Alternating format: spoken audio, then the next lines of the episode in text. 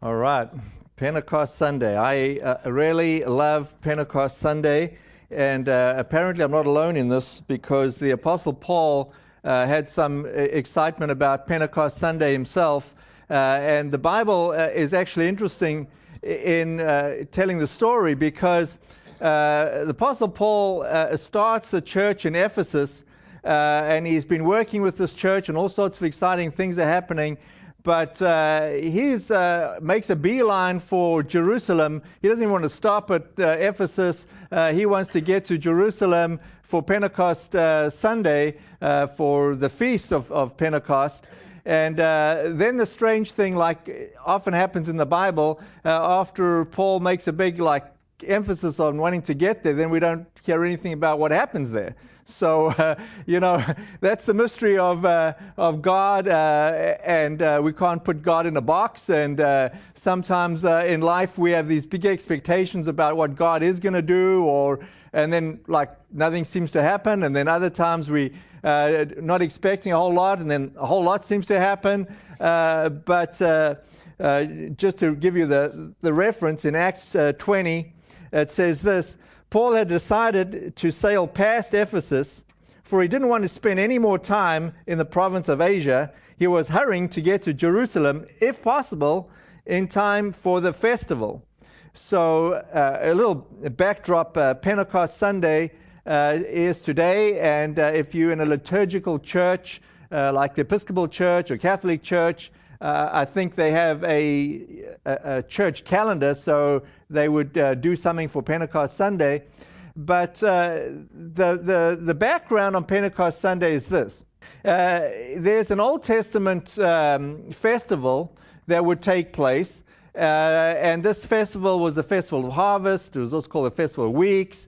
And uh, it was 50 days after uh, in the Old Testament, it would have been 50 days after Good Friday, which would have been Passover. Now, of course, what Jesus does and what the, the New Testament does, it builds on a lot of these traditions. And so Christ's uh, crucifixion on Good Friday uh, wasn't sort of a, just a random day. It was a, a strategic day in the Jewish calendar. And what Jesus is doing, he's making a big event out of a, um, a festival. Uh, and so, 50 days after the day Christ was crucified, during this Old Testament festival of weeks or the harvest, is Pentecost Sunday. And again, uh, there's this sort of interesting backstory that, that Christ is fulfilling. Uh, you know, Christ is saying, well, look, I'm going to be the first fruits, which would have been what the festival of harvest was. Jesus personifies it. He says, I am the first fruits. And I'm going to be the first fruits by being the first one to be resurrected. And so, uh, you know, the, the, the, the, playback for us is we should be uh, confident or we should have hope that we too would be resurrected just like Jesus. He's saying, I've gone before you. So, uh, the next significant thing about uh, Pentecost is this is the time when the Holy Spirit was poured out. So, again, just back up for a second. Yeah, think of what's happening. We got the Old Testament, we understand God in sort of a uh, the God the Father, God's in charge, but we haven't seen God personified in the person of Jesus. Now, Jesus represents God, is God, he's fully human, and uh, we have uh, the next step in the Trinity being sort of uh, explained to us or being made manifest to us is Jesus says to his disciples, He says, Listen, uh, when I've been with you, you've experienced me, God, in one form. And it's very, very much a human form uh, because they could talk to him and relate to him. And, but they're simultaneously getting the idea that Jesus is just like a whole lot more than just human. You know, he does all these miracles and, you know, he's told him he's going to be resurrected from the dead. And now indeed he has been resurrected from the dead. And then he made this promise to them. He said, look, uh, it'll, be, it'll be better for you if I leave because then I can give you my Holy Spirit. And my Holy Spirit can be part of you. And then my Holy Spirit will never leave you. And so, you know, in another mystical way, the disciples are like, what does that exactly mean? What does that look like? But from God's perspective, He's saying, look, it'll be better if I leave and I, as in the form of Jesus, and I give you my Holy Spirit, which can be part of you. And so uh, that's Pentecost. It's the, the story of how the Holy Spirit came. And, uh, and I want to uh, talk about that story and uh, uh, read uh, the text in that story. But um, perhaps, you know, there's a twofold side to this. Whenever I'm preaching, on the one hand, we want to know what the Bible says. Uh, we want to understand the fact pattern. We want to get to know more about who God is and understand God. But at the same time, there's always a sense of, okay, God, what does that mean to me personally? Or what does it mean to you personally? And what does it mean? What does Pentecost mean to you personally? Uh, and how do we deal with what God perhaps has intended for you and for me? Uh, and hopefully there's some sort of, um, you know, both an understanding, but then a sense of saying, God, I want that, or I want to do more, or I want to see you do more, or more importantly, Lord, I want to see you do more through me. You know, that's when it gets kind of nerve wracking and exciting simultaneously. We're saying, God, okay, we've heard about these stories, but can I be part of your story? So uh, if you've got a Bible, uh, why don't you open it to the book of Acts? So the book of Acts follows the Gospels, and the author being uh, Luke, so he wrote the Gospel of Luke, and then he writes Acts, and it's a, a great next step because uh, the Gospels finish off with Christ's resurrection, death and resurrection, and then Acts picks up with, okay, now Christ has been resurrected, now what? And uh, we, we pick up the story there. So in Acts chapter 1, uh, verse 4, uh, Jesus says to the disciples, He says this He says, Don't leave Jerusalem until the Father sends you the gift He has promised. As I told you before, John baptizes water, but in just a few days, you will be baptized with the Holy Spirit. Now, this is really interesting because you know, these disciples have hung out with Jesus, and Jesus was basically saying, listen, uh, I can impart something to you when I was physically with you. Because, you know, in some of the gospel stories, you'll see that Jesus actually gave the disciples power and authority. I mean, somehow or other, he imparted that to them. And yet, Jesus is saying to those same disciples, he's saying, but in just a few days, you will be baptized with the Holy Spirit. Uh, but again, like anything that Jesus does, he says, this is what you need to do. And there's always a delay and a wait and an element of like, we need to be obedient. And so the disciples need to be obedient to wait. And you and me and everybody else, we hate waiting. We just want God to, like, you know, be immediate. But uh, the disciples I guess didn't know what else to do, so they, they hung around and they waited. And uh, in the waiting, uh, like you and I, you know, we have lots of questions about God. You know, God, what about this and what about that? And God, you should do this. And you know, I prayed for this and heal me this way. And and so when they finally meet Jesus again, they got lots of questions. And the questions they want to talk about is, Lord, this is uh, verse six. Lord, has the time come for your for you to free Israel and restore your kingdom? In other words Jesus, will you come and rule and make everything right? And Jesus is like basically saying, listen, listen, listen. I don't want to talk about that. That's not what we need to focus on. This is what we need to talk about. So Jesus says it a little differently. He says this way The Father alone has the authority to set those dates and times, and they are not for you to know. And then verse 8, but, and then Jesus, this is what I want to talk about. And uh, he says this but you will receive power when the Holy Spirit comes upon you, and you will be my witnesses, telling people about me everywhere. Okay, so Jesus is very, uh, uh, he, he, obviously has a plan. And the plan all along has been to manifest who God is, to choose disciples, and then for these disciples to receive this power, but not just have power just to like play around in power, but so that they can be witnesses. And in a similar way, we need not lose um, you know, the reason why we ask for the Holy Spirit. It's so that we can experience God's power so that we can be witnesses, so that we can talk about the great things God is doing in our lives or in the lives of those around us or in church life. And then we share it with our friends and we say, like, you know, God is incredible. Uh, we want to be witnesses to the things He's doing. And then again, very intentionally and very structuredly, God tells them this is the way you want to do it. He says, You will be my witnesses, telling people about me everywhere. And he starts off with Jerusalem. And then it's sort of the expanding circles. And in Judea, and then even a little further out in Samaria, and then to the ends of the earth. And we've been looking at the Apostle Paul's travels, and they were pretty much to the ends of the earth uh, for them in those days. So, uh, you know, if you understand the, what's going on here, Jesus is choosing the, the apostles. Uh, then he chooses Paul and makes him an apostle like after the other apostles. And then Paul starts doing these things.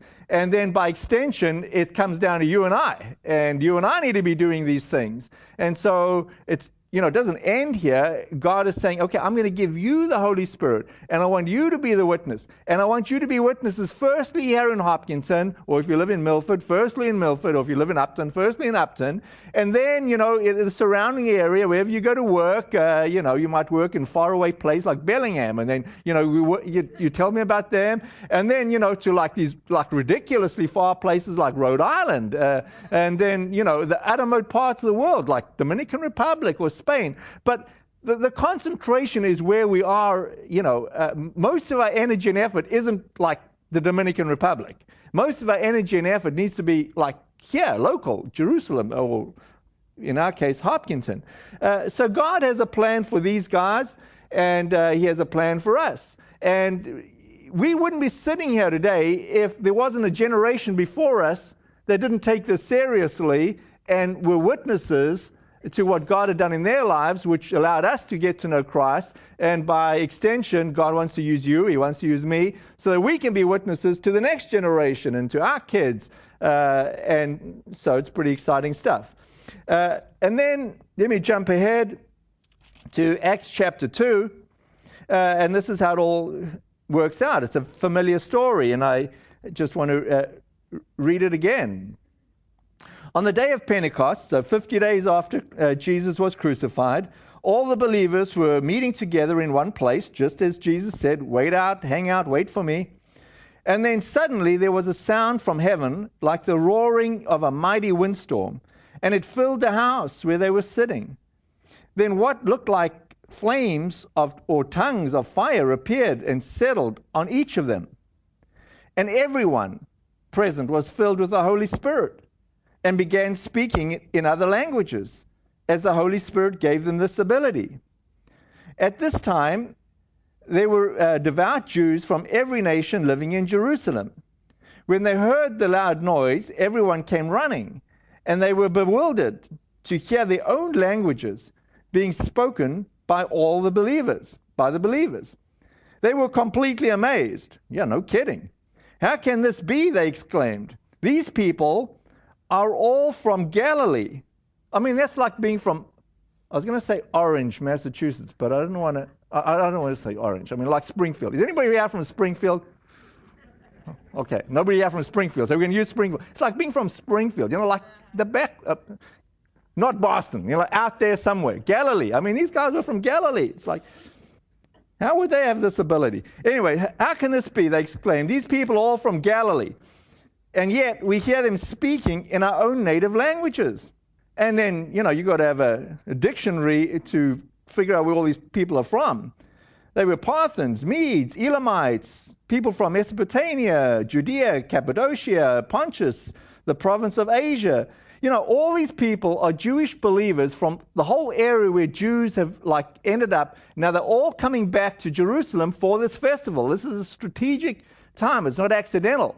And so they all gathered together, Cretans and Arabs. We all hear these people speaking in our own languages. And it's not just amazing that they're hearing them speaking their own language, it's also amazing because they are hearing about the wonderful things God has done. I mean, that's really the basic job you and I have to do as witnesses of Christ. We just talk about the basic wonderful things Jesus has done in our own lives, in the lives of those around us, in church, with our friend. You know, anytime God is doing something wonderful, that's our opportunity to tell people about it. And of course, these guys were totally amazed and perplexed. What could this mean? They asked each other. But as I have said so many times with the Apostle Paul's travels, but others in the crowd ridiculed them, saying, They are just drunk, that's all. You're always going to make people mad, and you're always going to make people glad. When you share what Jesus has done, I mean, it starts right here. I mean, who could have imagined a more incredible thing to see than, I don't know how many languages were being spoken in this place, and yet people are still ridiculing them, saying, you know, these guys are drunk. I mean, really? But here's the point they didn't just like, okay, receive the Holy Spirit and then do nothing. They received the Holy Spirit and then it stirred within them a, a need to do something. And Peter, in verse 14, then Peter stepped forward with the 11 other apostles and shouted to the crowd Listen carefully, all of you, you, follow, you fellow Jews and residents of uh, Jerusalem. Now, the incredible thing is this Peter has been sort of the one that's always stumbled and been a little reluctant, and now all of a sudden, Peter becomes Mr. Bold.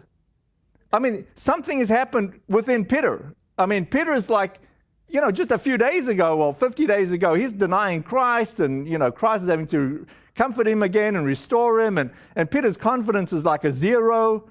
You know, his expectations of what God was going to do in his life and what God did do in his life weren't the same. You might experience the same discomfort in your life.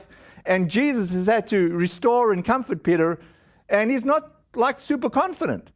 But now that he receives the Holy Spirit, he becomes like super confident. There's something unbelievable, excuse me, that's been transformative in Peter's life. And now he just takes on the whole crowd and he's just like preaching to everybody and he like doesn't care what people think. If they get mad too bad, he's going to let them know about Jesus. I mean, it's this amazing uh, start of the church. It's the first uh, church gets formed and, and, and it's really just incredible. But God does the same thing for you and me. When God, when the Spirit of God comes on us, there's a boldness or an excitement or a joy or a desire to want to uh, connect with God in a new and a fresh way. And it doesn't matter if we've been a Christian for, you know, a week and everything's new and exciting, or you've been a Christian for 50 years. We all need to be refre- refreshed by the Holy Spirit to, you know, shake off the way that we're doing things, to see things new, to have like a, a, either a fresh start or a new insight or a, a, new purpose or, you know, God, what are you going to do with me now at this stage in my life or something. We, we need to uh, be stirred up by the Spirit within us for this season in our lives, uh, irrespective of what's happened in the past, so that we can again get in the program, get with the plan. You know, we spend a lot of time in our church. We do uh, uh, the, the, the, gifts class, the 201, and it's a wonderful class. If you haven't done the gifts class with Bernadette, the basic idea there is to try and figure out how has God wired you? Uh, what are the things that you can do to serve the Lord? What are the things that you, you uniquely are gifted in? Because we've all been given gifts, and they're all different. Now, that's all well and good. But let me just say this the main and the plain for all of us, and I think we lose this we lose sight of this. The one thing God is asking all of us to do is to be witnesses for Him. There's none of us that get excluded. That's sort of the main and the plain. Sometimes we're like we analyze our gifts and we think, okay, uh, do I have the gift of help or a gift of missions or, or prophecy, and you know, we, which is all very well and good.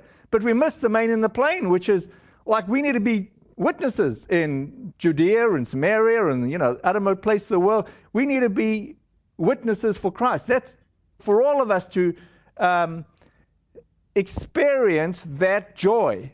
This shouldn't be like, okay, this is going to be so nerve wracking because people are going to disagree with me. It should be the exact opposite. This is going to be so fun because I'm going to see someone's life transformed, helped, or healed, or, or, or, or whatever. So uh, let me just have, I'm going to have Jen. Hey, where did she end up? There you are, Jen.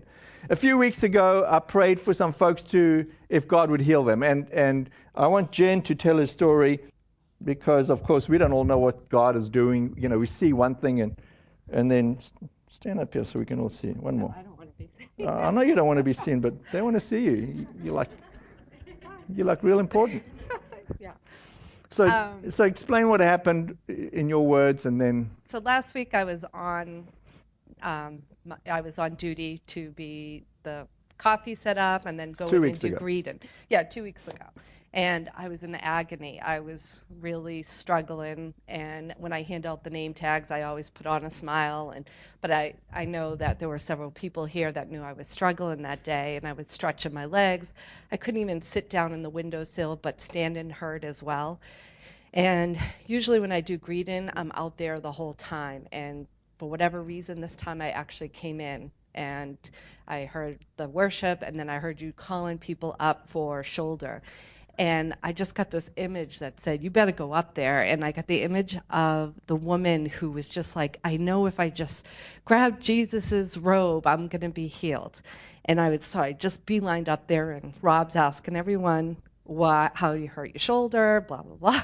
And then he gets, How'd you hurt your shoulder, Jen? I'm like, It's my back. In my mind, I was like, I know you're asking for shoulders, but I'm up here because if you're giving out healing, I need to get it. And before he even got back to me to pray over me, I already felt pain free. And not only was I pain free, but then I could go grocery shopping later that day. I didn't have my son to help me, so I lugged in all the water, all the groceries, and I've been pain free since. And yeah, so it's been great. thanks, Jen. I don't know what to say about that, but there's a bunch of things to say about that. Uh, and this is what I want to say about that. there's so many things I want to say about that. The first one is somehow other faith is involved in this equation. And as much as theologians and pastors have tried to figure out formulaically what faith plays a role in this, it's a mystery. So what I am saying is somehow other Jen is saying, okay, I don't care about the fact that Rob's asking people to come up for shoulders. Some faith is rising up within her to say, like the woman that ran up to Jesus and just out of desperation said, look, you know, if I just touch his garment, I'll be healed. So Jen comes up, and God honors that, and she's totally healed. Now, the other thing I want to say about it, as we do here in the vineyard, we don't do this with a whole lot of fanfare. You, you know, it's like, okay, God's going to heal. Great, God's going to heal. I, I'm not here to manipulate God, and I don't have any like special anointing. You know, I'm not the Apostle Paul or, or Peter, but we just do things because we believe God does things. But the other thing, which is sort of the, I don't know, maybe I should never mention this because no other churches seem to mention this, but I guess I just do things that other people don't do. I don't know, for better or worse. Many of you will say for worse, but you know, uh, the thing is this: not everybody gets healed. I mean, it's okay to bring up one person like Jen and say, "Great, you know, praise the Lord," and like, and then everybody else is like, "What's wrong with me? Why don't I experience that?" But if you were here two weeks ago, you would notice that I don't know how many people came forward, but um, let me guess, like I don't know, eight. Maybe there's more, maybe it's less. I think God healed like three or four people, or three people. But that means, by definition, like five or seven or whatever didn't get healed. Now, I don't want to emphasize the fact that God didn't heal him, but I do want to emphasize the fact. The reason I'm emphasizing this fact is that because I believe that you and I should be praying for people. And we should be realistic in knowing that God can heal, does heal, wants to heal, but most people you pray for won't get healed. And the bummer of that is that's going to make you look stupid. Yeah, well, okay, join the club. You're going to look stupid. It's just the way it is. But when God heals somebody, it's really awesome. And so we live in this internal tension. And, you know, again, so sometimes people say, well, Rob, how did you know that God was going to heal somebody today? What, what, was, how did you hear from God, in other words? And again, I, it's very hard for me to put this in a box because it, it, from my personal experience, it just seems like we go through seasons, or I go through seasons where God seems to be doing this more often than other seasons when He's not. And when He's not doing stuff and you try and do it, like just nothing happens. And it's not very fun. And then there's other seasons when, like, you're just surprised and God seems to be doing stuff, and then it's real fun, and I like it. And so, in that particular Sunday, here's the bizarre thing, Blake. You weren't at your church, but the picture I got from God was somebody's here with a frozen shoulder and all I could think of was Blake, because Blake's like the bionic man. He's got like aluminum shoulders, both of them, and you know, new hips and new, I don't know, new knees and everything. And the funny thing is, I'm I'm sitting here having a like a, a, a laughing match with God. I'm like, God, you're kidding me. I'm not going to ask people to come up for shoulders.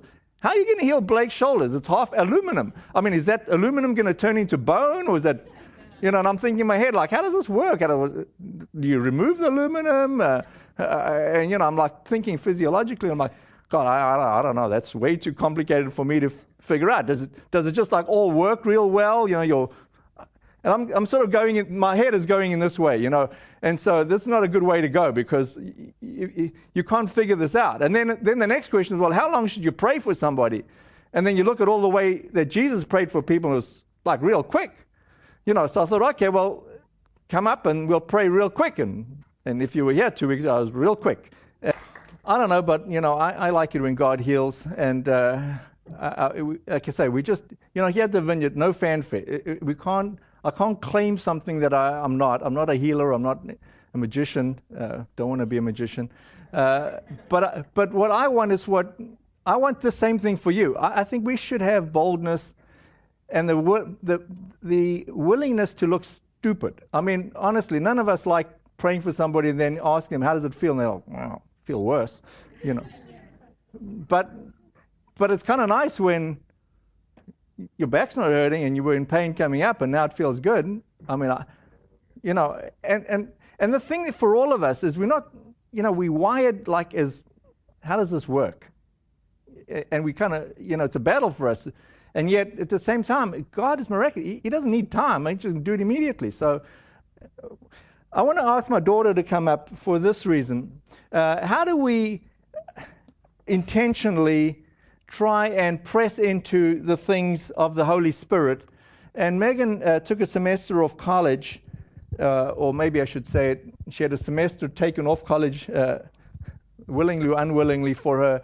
And so she decided that she wanted to go to the Vineyard Church in Illinois and um, press into things of the Holy Spirit. So, Megan, like maybe uh, explain to us, like, what is it that you did? What were the things of the Holy Spirit that you did? What was comfortable? What was uncomfortable?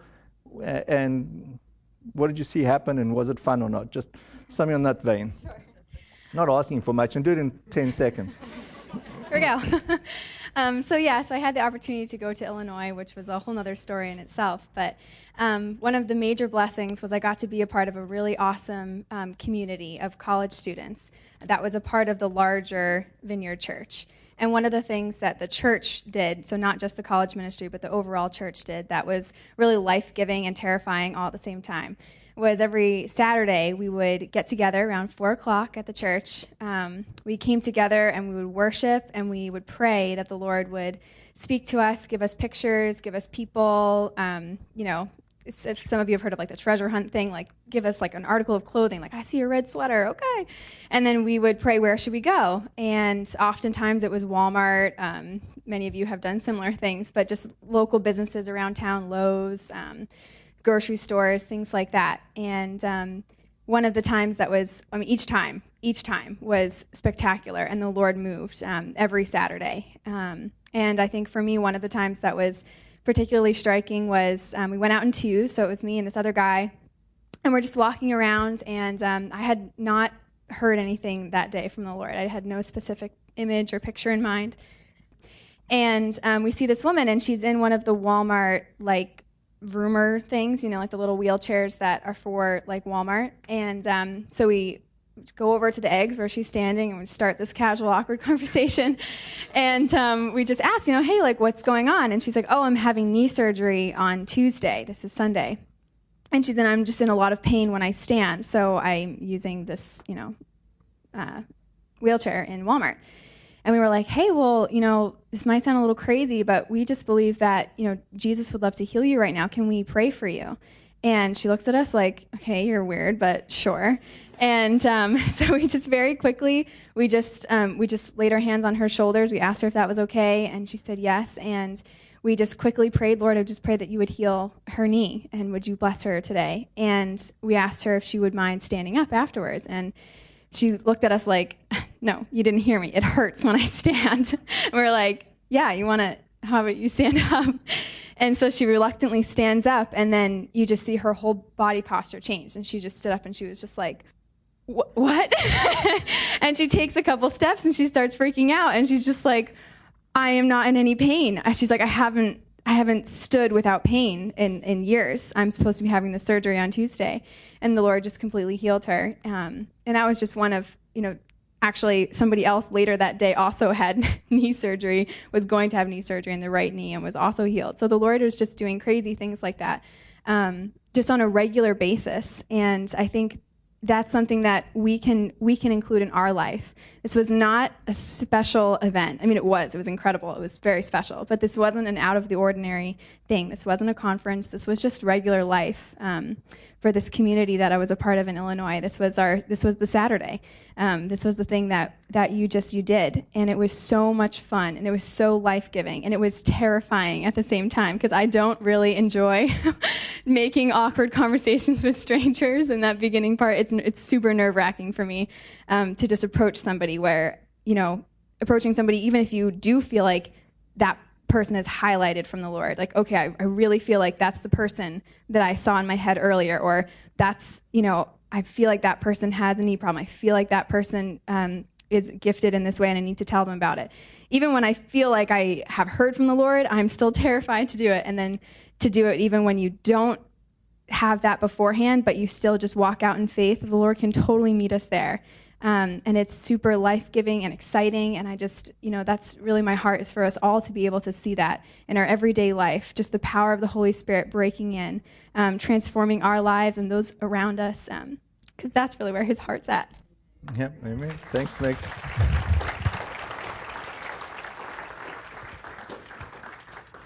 I say this for this reason. You know, for many of us older folks, that's me, uh, this sort of stuff may or may not like be super exciting for you. But I say this for the for the folks that are teenagers and in their 20s, church needs to be have a whole nother dimension to it. Sitting listening to to more and more and more and more information isn't really that exciting for most people, but certainly not teenagers and people in their 20s. Doing what Megan did, it sort of moves the pendulum on the other end of the, the spectrum, right? Oh my gosh, that's so terrifying, threatening. Like, but experiencing that and you know doing it for three months, not just like a one weekend thing. You, you do that for a season in your life, man. Your the rest of your trajectory of your life is going to be uh, transformed. Like you're going to it's going to be hard not to want to be part of church. It's going to be hard not to want to walk with the Lord. And it's going to be hard to just like go through the motions because once you've experienced this freedom in God, eh, it's exhilarating. And I just close this way um, that God would just, you know, increase each one of our faith levels, that we each can respond to the way God has uniquely made us in the unique situation that we're in, with whatever personality type we have, to do the things that God is asking us to do, to be witnesses, uh, we can be witnesses in quiet ways. We can be witnesses in demonstrative ways. We can be witnesses in loud ways. But whatever is our personality type, just we would be obedient, like all the apostles ended up being. They were obedient to what God was asking them to do. So, Lord, I just pray that you would fill us this Pentecost, this day that you've marked on the calendar for a fresh outpouring of your Holy Spirit to come and be upon us. Lord, to renew us and refresh us again. Lord, that we can put aside all our questions, all our disbelief, all our hurt. And Lord, we can look again and afresh to you and ask you to start again in us and to do exciting things again in us and to use us. Lord, I just pray for your blessing and for your joy and for your excitement and for your peace. And Lord, for your people to be able to hear your voice and to respond to it. So, Lord, I just pray for your people. Come, Holy Spirit, fall afresh. In your name, Jesus. Amen.